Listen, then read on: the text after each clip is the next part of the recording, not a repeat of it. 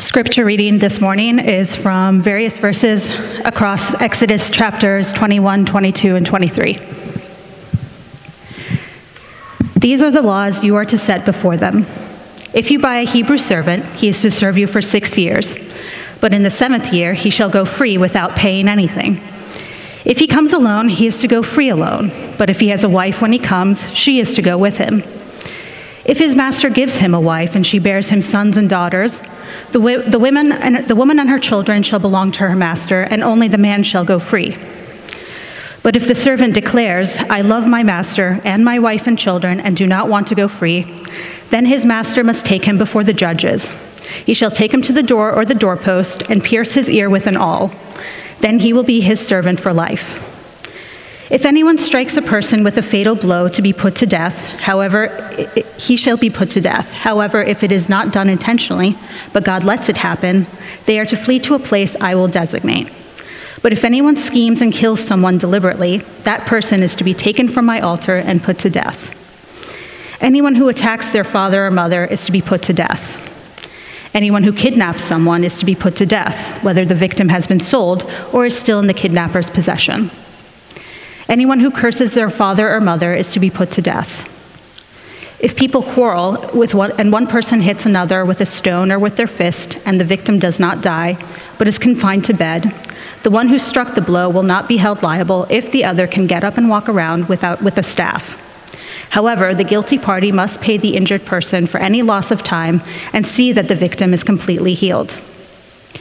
Whoever steals an ox or a sheep and slaughters it and, or sells it must pay back five head of cattle for the ox and four sheep for the sheep. If a thief is caught breaking in at night and is struck a fatal blow, the defender is not guilty of bloodshed. But if it happens after sunrise, the defender is guilty of bloodshed. Anyone who steals must certainly make restitution, but if they have nothing, they must be sold to pay for their theft. If the stolen animal is found alive in their possession, whether ox or donkey or sheep, they must pay back double. If anyone grazes their livestock in a field or vineyard and lets them astray, and they graze in someone else's field, the offender must make restitution from the best of their own field or vineyard. Do not mistreat or oppress a foreigner, for you were foreigners in Egypt. Do not take advantage of the widow, widow or fatherless. If you do and they cry out to me, I will certainly hear their cry. My anger will be aroused, and I will kill you with the sword. Your wives will become widows, and your children fatherless. If you lend money to one of my people among you who is needy, do not treat it like a business deal. Charge no interest. If you take your neighbor's cloak as a pledge, return it by sunset, because the cloak is the only covering your, co- your neighbor has. What else can they sleep in? When they cry out to me, I will hear, for I am compassionate. Do not spread false reports. Do not help a guilty person by being a malicious witness. Do not follow the crowd in doing wrong. When you give testimony in a lawsuit, do not pervert justice by siding with the crowd, and do not show favoritism to a poor person in a lawsuit. If you come across your enemy's ox or donkey wandering off, be sure to return it. If you see the donkey of someone who, who you hate has fallen down under its load, do not leave it there. Be sure to help him with it. Do not deny justice to your poor people in their lawsuits. Have nothing to do with a false charge, and do not put an innocent or honest person to death, for I will not acquit the guilty. Do not accept a bribe, for a bribe blinds those who see and twists the words of the innocent. Do not oppress a foreigner, for you, for you yourselves know how it feels to be foreigners, because you were foreigners in Egypt. This is the word of the Lord.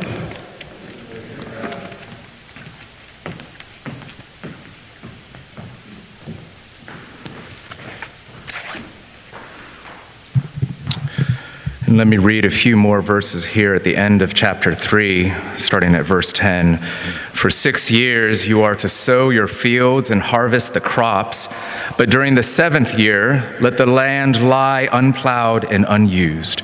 Then the poor among your people may get food from it, and the wild animals will eat what is left. Do the same with your vineyard and your olive grove. Six days do your work, but on the seventh day do not work, so that your ox and your donkey may rest, and so that the slave born in your household and the foreigner living among you may be refreshed. Be careful to do everything I have said to you. Do not invoke the names of other gods, do not let them be heard on your lips. Let's pray together. God, as we look at this complicated word from you, Give us minds to understand, hearts to receive, and hands and feet that are ready to obey. Jesus, help us. Give us your Holy Spirit. Uh, give us willing and ready hearts. And bless this time as we study your word. We pray this in Jesus' name. Amen. Oftentimes, in the course of a relationship, as a romantic relationship begins to develop, uh, both individuals begin to realize perhaps that they detect certain kinds of feelings for one another. They're reading each other's messages, communication seems to become a little fuzzy. Uh, affections and feelings are arising, then there comes a time when they feel the need to have a conversation that is often called the DTR define the relationship. It's a conversation where two people raise with each other uh, sort of a, a, a, series of questions like, What is this?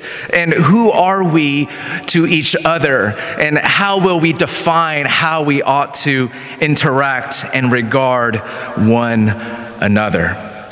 Uh, Paula and I both remember our very first DTR um, although we recall different versions of it. Uh, mine's the correct one, of course. God and Moses here atop Mount Sinai are having a sort of DTR, if that's not too irreverent a way to describe this. God is establishing his covenant if you'll remember from our readings over the last two weeks, with a near firestorm enveloping them. What a setting! The holiness of God on full display, no one doubting or wondering who it is that this relationship is being made with. It's God, Yahweh, the great I am. God is establishing a promised relationship called covenant, and now they're discussing the terms of the relationship. Not just how you relate to me, but also how you ought to relate to others. That's what these laws are all about. Not just random moral rules that need to be followed, rules that are doled out by an arbitrary deity these are relational guidelines, strictures, ways in which we learn how life created by that God works best. Not just how you relate to Him, but how we're to relate to one another. And after having looked at the summary of God's law in the Ten Commandments, as Pastor Yancey taught us last week, now God continues to unfold additional laws that spell out the social responsibility of God's people.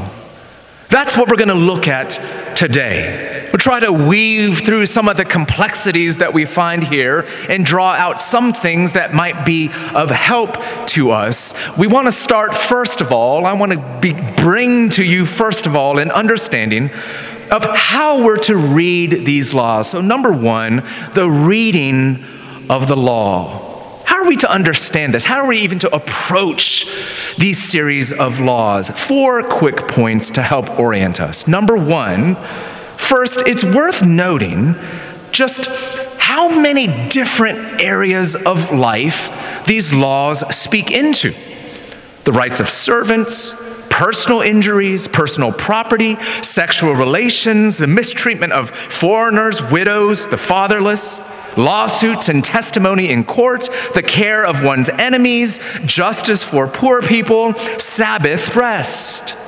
Now, just looking at that as a whole, what can we learn from this?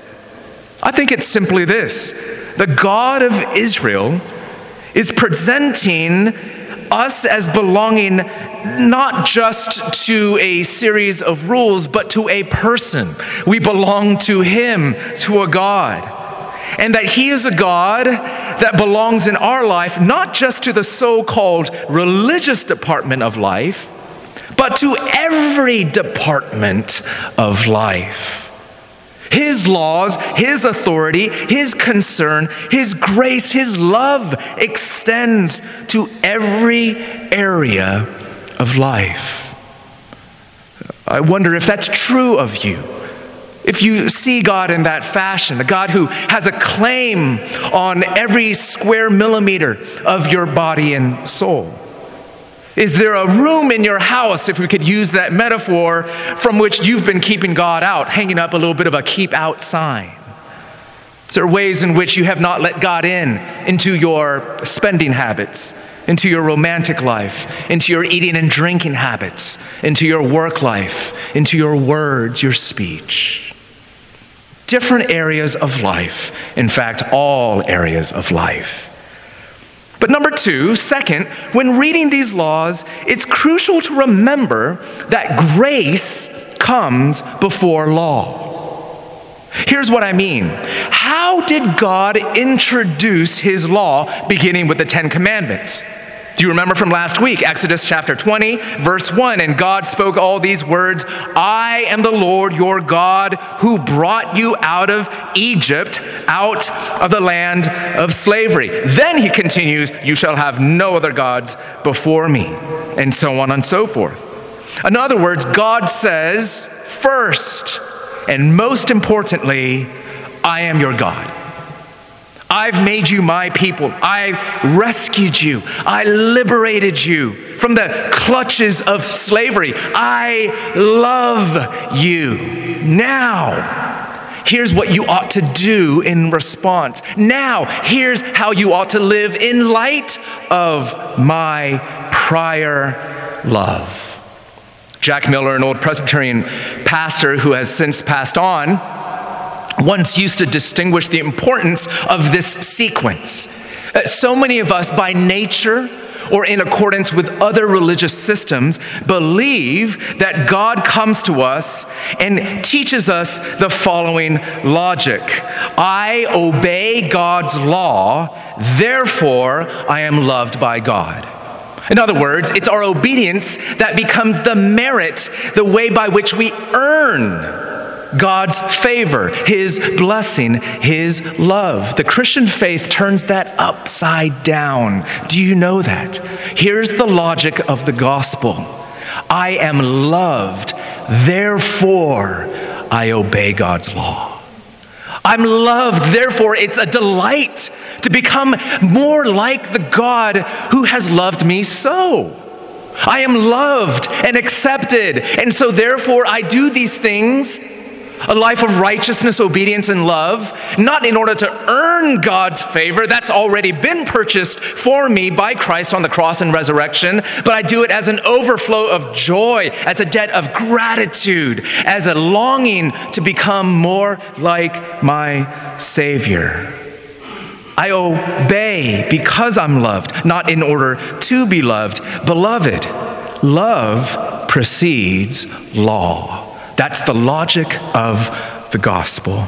Third, as we read these various laws, it's also important to keep in mind that the main point of every single one of them is love.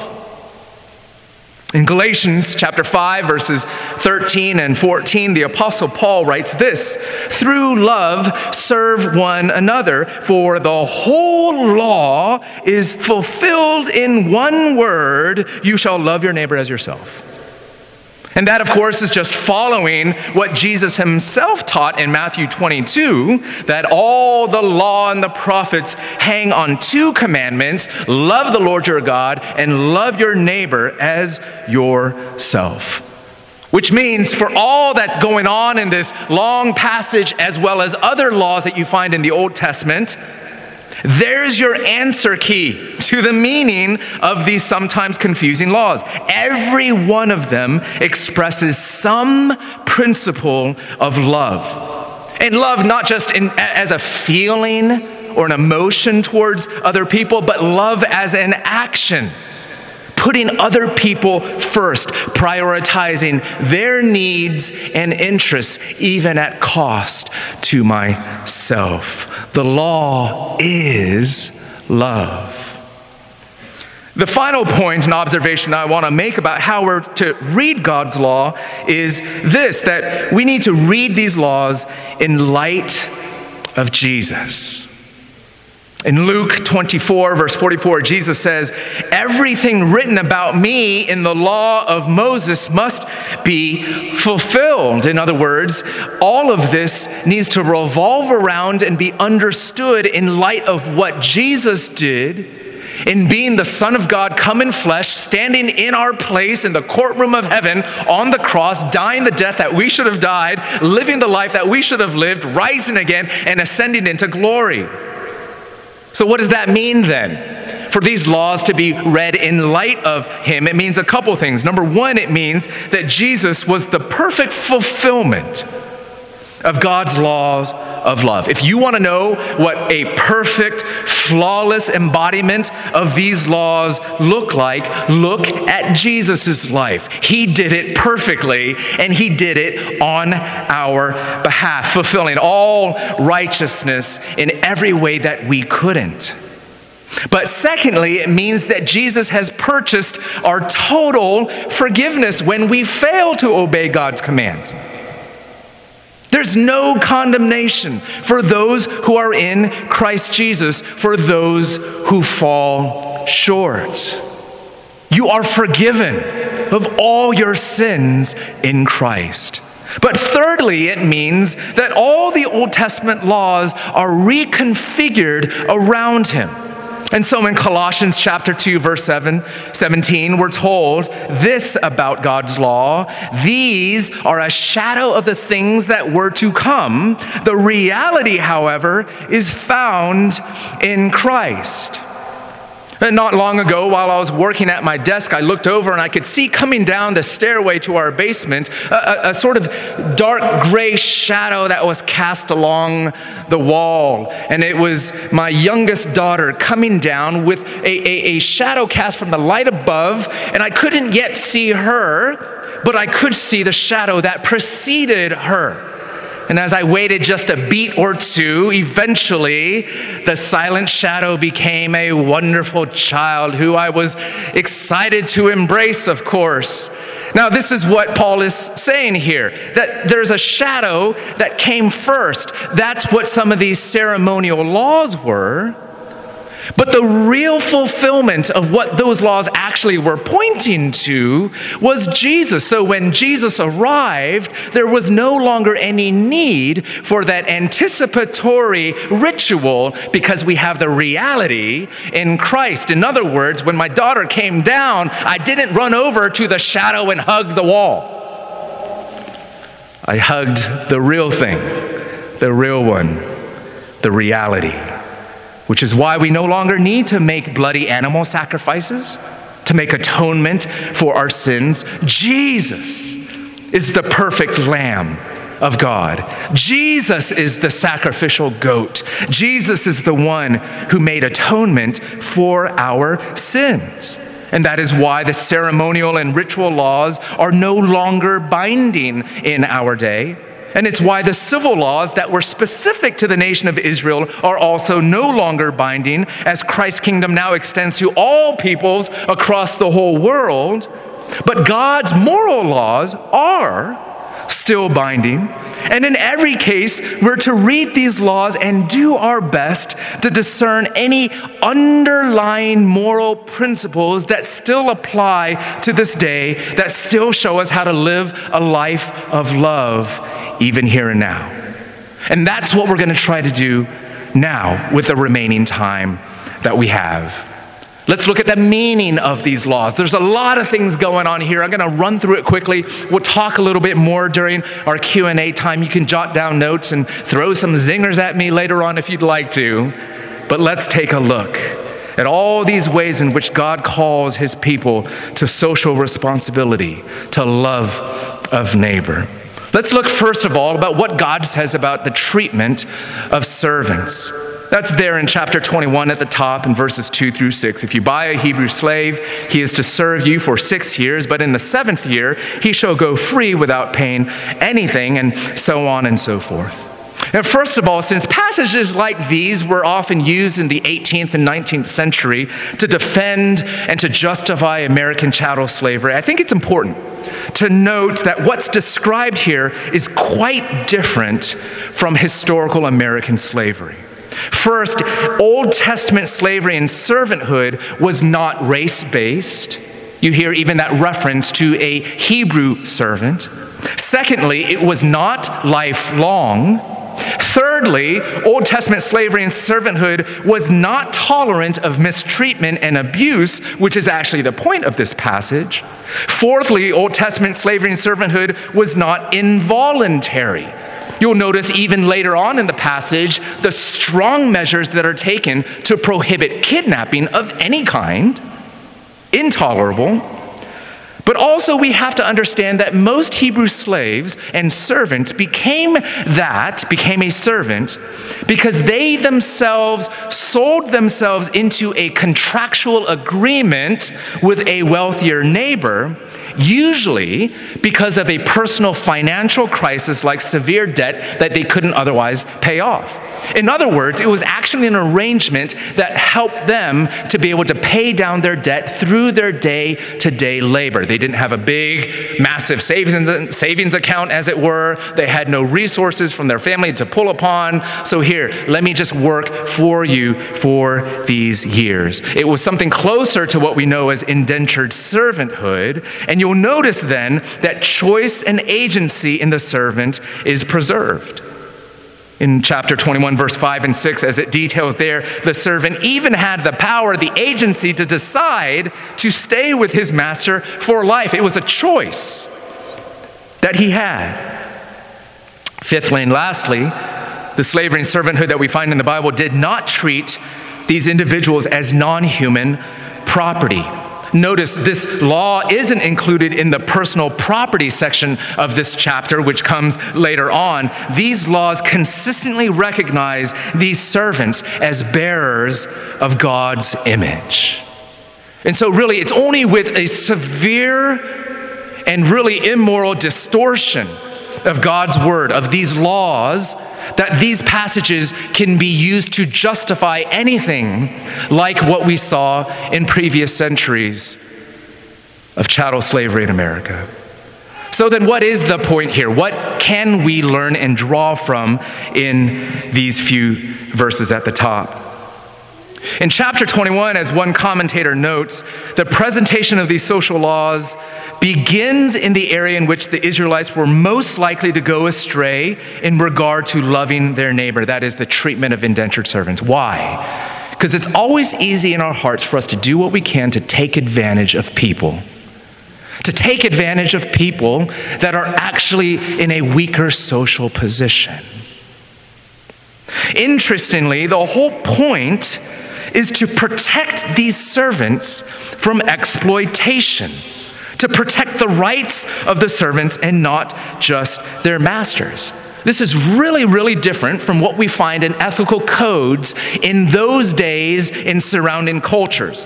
For example, in the Code of Hammurabi, which was written just about this same time in the second millennium BC, just down the street in Babylon, there we find that there was a highly stratified society that was actually encoded and that was actually built out and uh, pr- uh, preserved from generation to generation. It was a moral code that treated slaves, commoners, and nobles, or the highest classes, quite differently. Different penalties, different blessings, different ways of behaving. But what's important to note here is that this law stands out because there's a restriction on the length of one's servitude. There's no permanent servitude. Serve for six years, and then on the seventh year, you're free to go. In other words, these laws were resisting a permanent class distinction between people.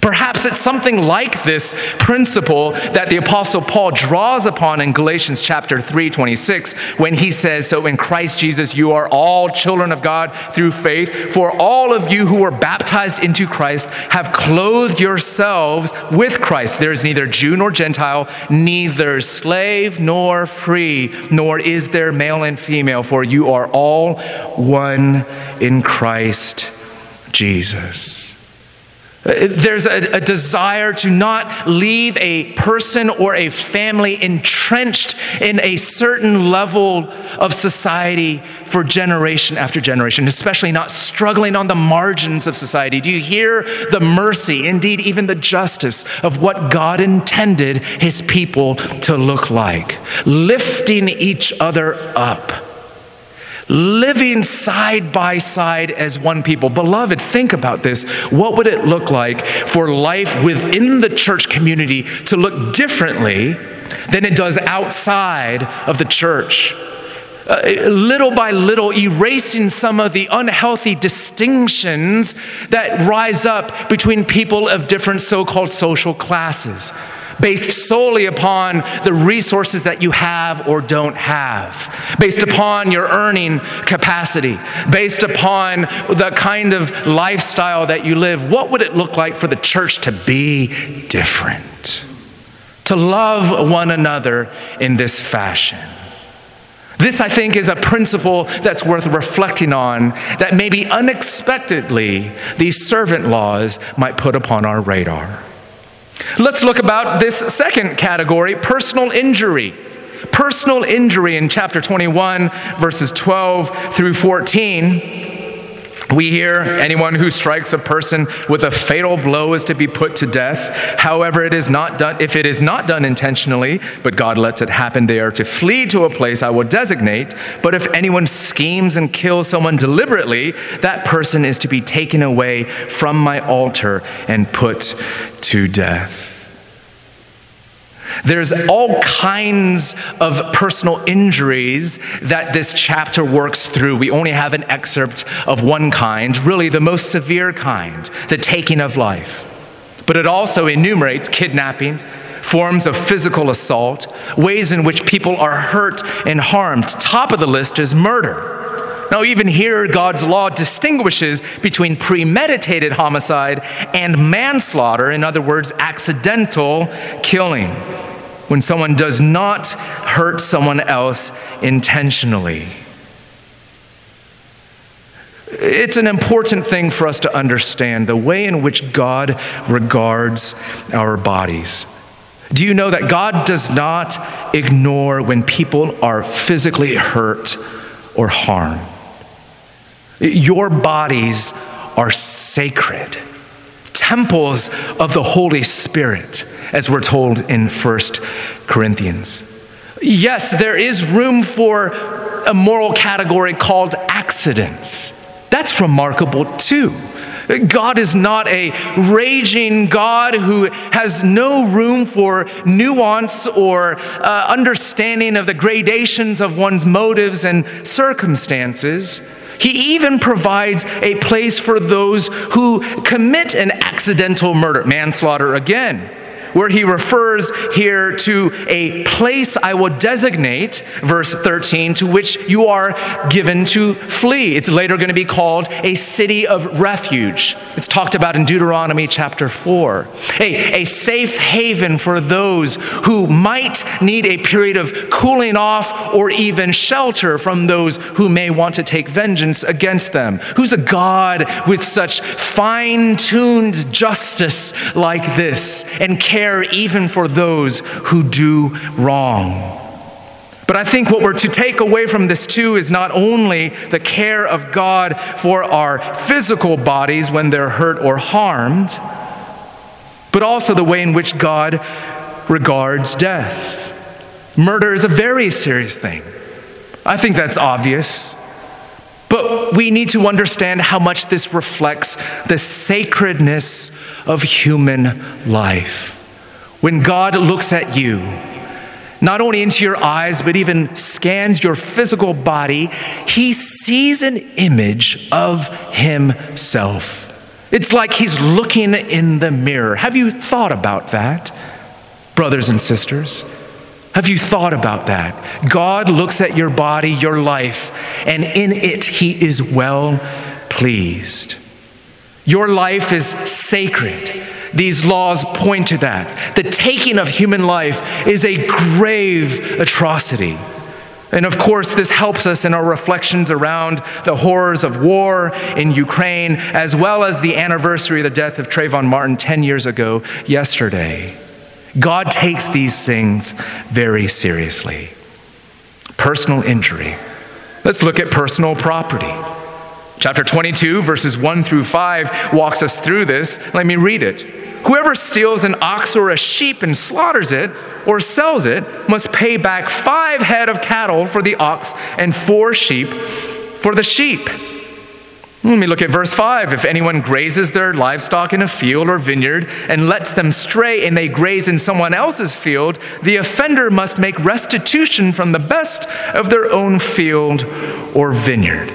These are verses that address stolen, lost, or damaged property. It is important to notice that these laws recognize the God given right to personal property ownership.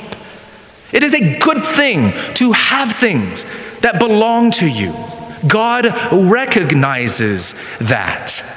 So much so that he's here regulating how to respond once one wrongfully takes that property from you, steals that possession, or damages it. God cares about our possessions. We're taught again and again about the dangers of greed. We're taught again and again that we need to steward those possessions and use them in service of other people. Yes, but He does not despise that we possess, not in itself. And God here prescribes that if one steals or takes or even damages things that we own, their obligation in love to us is restitution, which is simply an ethic that means that we have to give back that which was taken. Uh, yes, you need to say sorry once you've stolen or damaged someone else's goods. You must confess your sin if you did it intentionally to God first and foremost, and even to your neighbor. But you must not stop there. If you have taken something, you need to give it back. I wonder, friends, if there are ways in which you presently uh, need to think of ways you need to give back that which you have sinfully taken from a friend or a neighbor. Maybe it is actually a physical good. Uh, maybe something that you took from them many years ago that you need to return as part of your repentance. Maybe it's intellectual property, credit for work at work that you've been taking, that you need to return to that person. Maybe it's their good name because you've been slandering them, whether a person you know that you're just tired of, or a person you don't know but that you've been trolling online.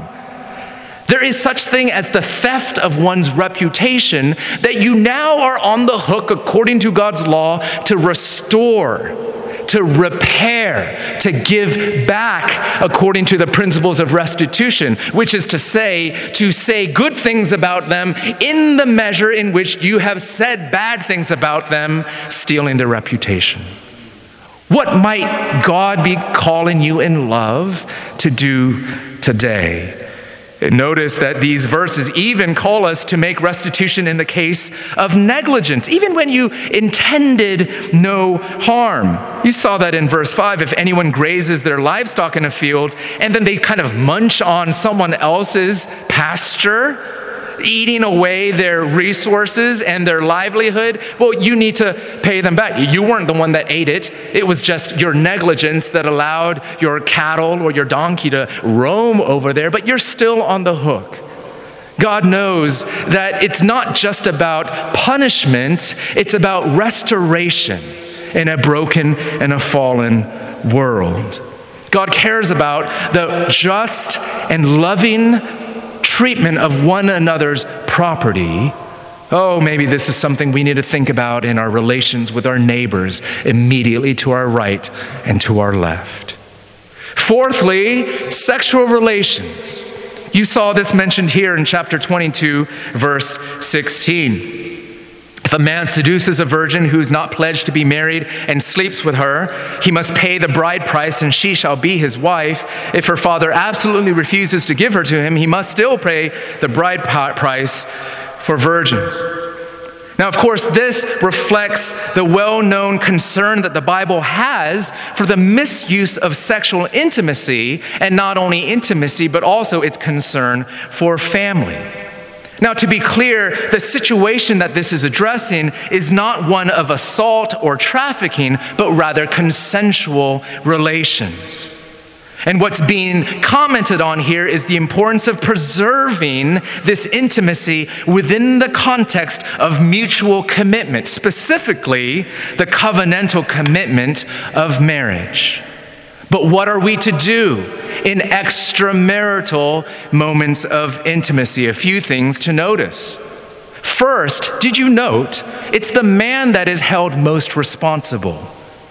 This stands in contrast to ancient ethics found across the Near East. Usually, as you may know, the woman is placed to uh, blame is placed on the woman no matter the circumstances. She is held responsible. But here the Bible flips the script. It is he who is held primarily responsible. And this, of course, stands in contrast not only to ancient ethics, but sadly, even to modern norms when all too often men are given a pass. Secondly, notice the protection that's provided for the woman, which is precisely the point here. In ancient society, women were, of course, far more economically vulnerable. And so, of course, the way in which a woman's opportunity to be married or not to be, and to be in a relationship or not to be, really determined her economic and social future. We're told here that the man is liable in such a circumstance to pay a substantial sum that's called the bride price which to some people has come off as if this is just this financial transaction. This woman is being bought as if she were property. No, no, this actually refers to a payment that was a guarantee of support given to the wife in the event that something might happen to her future husband or to their marriage. In other words, it was sort of a prepayment, a kind of combination of life insurance in case her husband died and a prenup. This was protection for a woman who left on her own if the relationship were to dissolve or because of their indiscretions things weren't going to make out, weren't going to work out that he would move on fine and she would be left in the trenches. No no god would take care of her and thirdly and lastly, of course, this passage reaffirms the Bible's teaching that God created sex as a gift to be shared within marriage, a, a way in which one is protected against uh, living with intimacy with other people, saying, I-, I will exchange my body with you, but not my bank account. I'll exchange my body with you, but not my heart, not my everything. This degree of interpersonal nakedness is meant to be shared within the safety and the flourishing of the covenant of marriage. Fifthly, let's take a look at the care for the vulnerable. God's concern for the foreigner, the widow, and the orphan is on full display here. Because these were, and really still are, specially vulnerable people easily exploited categories of person in society. Chapter 22, verse 21 says this Do not mistreat or oppress a foreigner, for you were foreigners in Egypt. Do not take advantage of the widow or the fatherless. If you do and they cry out to me, I will certainly hear their cry. It's almost like God has his ear tuned specially uh, to the orphan, the fatherless, to, to the cry of the widow, to the cry of the foreigner, the refugee who has no home. Uh, you, you, know, uh, mothers amongst us, where you can have a crowd of children in a playground or a classroom or even in church, and you can hear their cry, maybe even in one of the back rooms here, and you're immediately perked up saying, Oh, oh, oh, is, is that my child? Is that my child? That's how God's ear is tuned towards the cries of the vulnerable. What a God he is. And also in chapter 3, 23, verse 9, do not oppress a foreigner. And again and again, we hear the basis for this appeal. You heard it twice in chapter 22, 21. And in 23, 9, God says this Why should you care for the foreigner? Because you yourselves know how it feels to be foreigners, because you were foreigners in Egypt. It's grace, it's empathy, it's love that should stir up the will to care for those on the margins. Don't you know how much God has loved you, how He has rescued you, how He has had regard for you in your weakness and helplessness? Yes? Then go love the weak. Go love those who are helpless. Go care for those who have great needs. It's a call to compassion, isn't it? As the wonderful Old Testament scholar Christopher Wright has written, biblical justice goes beyond a calculus of rights and deserts because it is fundamentally relational. It always blends into compassion for those who are vulnerable. Will we hear God's concern for these, and including also God's concern for the poor? You heard this in chapter 23, verse 6. Do not deny justice to your poor people in their lawsuits. And also 23, 3. Do not show favoritism to a poor person in a lawsuit. And that last verse is interesting because it is saying, have special regard for those who are in trouble, but don't treat them unjustly as far as favoritism and partiality are concerned. That's a way of saying treat them with compassion, but don't patronize them. In other words, treating them fairly under the law is actually a way to regard their dignity, to show respect to them. And notice here in chapter 23, which I read at the end there, verses 10 and 11, we're told about the obligation to serve the poor with generosity. Let me read it again. For six years you're to sow your fields and harvest the crops. But during the seventh year, let the land lie unplowed and unused. Then the poor among your people may get food from it, and the wild animals will eat what is left. Do the same with your vineyard and your olive grove. What does that mean? God is saying, out of love, out of compassion, don't live simply to maximize your profit, but rather live generously by intentionally pulling back from what you could otherwise maximize. And here, in what was called the Sabbath year, for one year, let your personal fields, your vineyards, your olive groves, your crops lay there freely for people that don't have other means to take from, to harvest from, to live off of. Oh, friends, what could that look like in your life? where we are intentionally not spending ourselves to the limits of our earning potential, but rather we are intentionally cordoning off groves of our earnings, as it were, groves of our time and energy that we are specifically devoting to, spending on in the care of those in our lives whom we love with God's love for the poor foreigner, widow, and orphan. What could generosity in your life look like? A Sabbath year, as it were, giving things that you otherwise would have spent on yourself and spending it on others. Do you know that actually was a tradition of Lent? That as people took days of fasting or meals of fasting, that those resources that were to be spent on myself, on this food, I'm instead going to give as alms for the poor. Maybe the next 40 days or so can be a time in which you too practice generosity. Lastly, and we're going to finish up with this, of course, God's call to love our enemies, chapter 3. If you come across your enemy's ox or donkey wandering off, be sure to return it. But if you see the donkey of someone who hates you fallen down under its load, just leave it there. He deserves it. Don't leave it there. Be sure you help them with it. Another part of the Old Testament, Proverbs 25, says this If your enemy is hungry, give him food to eat. If he's thirsty, give him water to drink. And Jesus himself said it love your enemies, do good to those who hate you. Not, not just don't repay evil for evil, but do good to those who hate you. Bless those who curse you. Pray for those who mistreat you. I wonder, friends, are there those who have been treating you as their adversary? Have been those who've been hurting you? That God, by His grace, might be calling you to love with a mournful love, because that's what it is. To love even out of your poverty of soul, even out of your pain, to, good, to do good to those who hate you, to bless those who curse you. And it's here, of course, that we begin to see even more clearly the way in which Christ himself embodied these laws so perfectly. He was the one who loved his enemy. Oh, yes, even you and me.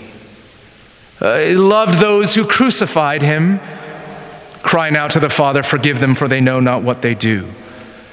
He who cared for the vulnerable perfectly and even while do, doing, in doing that, suffering personal injury. Uh, the one who had all of his belongings taken from him and yet continued in love, even unto death on the cross. Oh, dear friends, do you see the Christ that emerges with beauty out of these laws? not just random strictures and rules that we're called to follow, but a person who kind of rises up, adorned by all these different commands and calls to love. Will you, dear friends, dare to love like him? Because this is the call that we might more and more put on the moral beauty of Jesus. It's not just a call and invitation to being right and doing right, but it's to be beautiful and to live beautifully.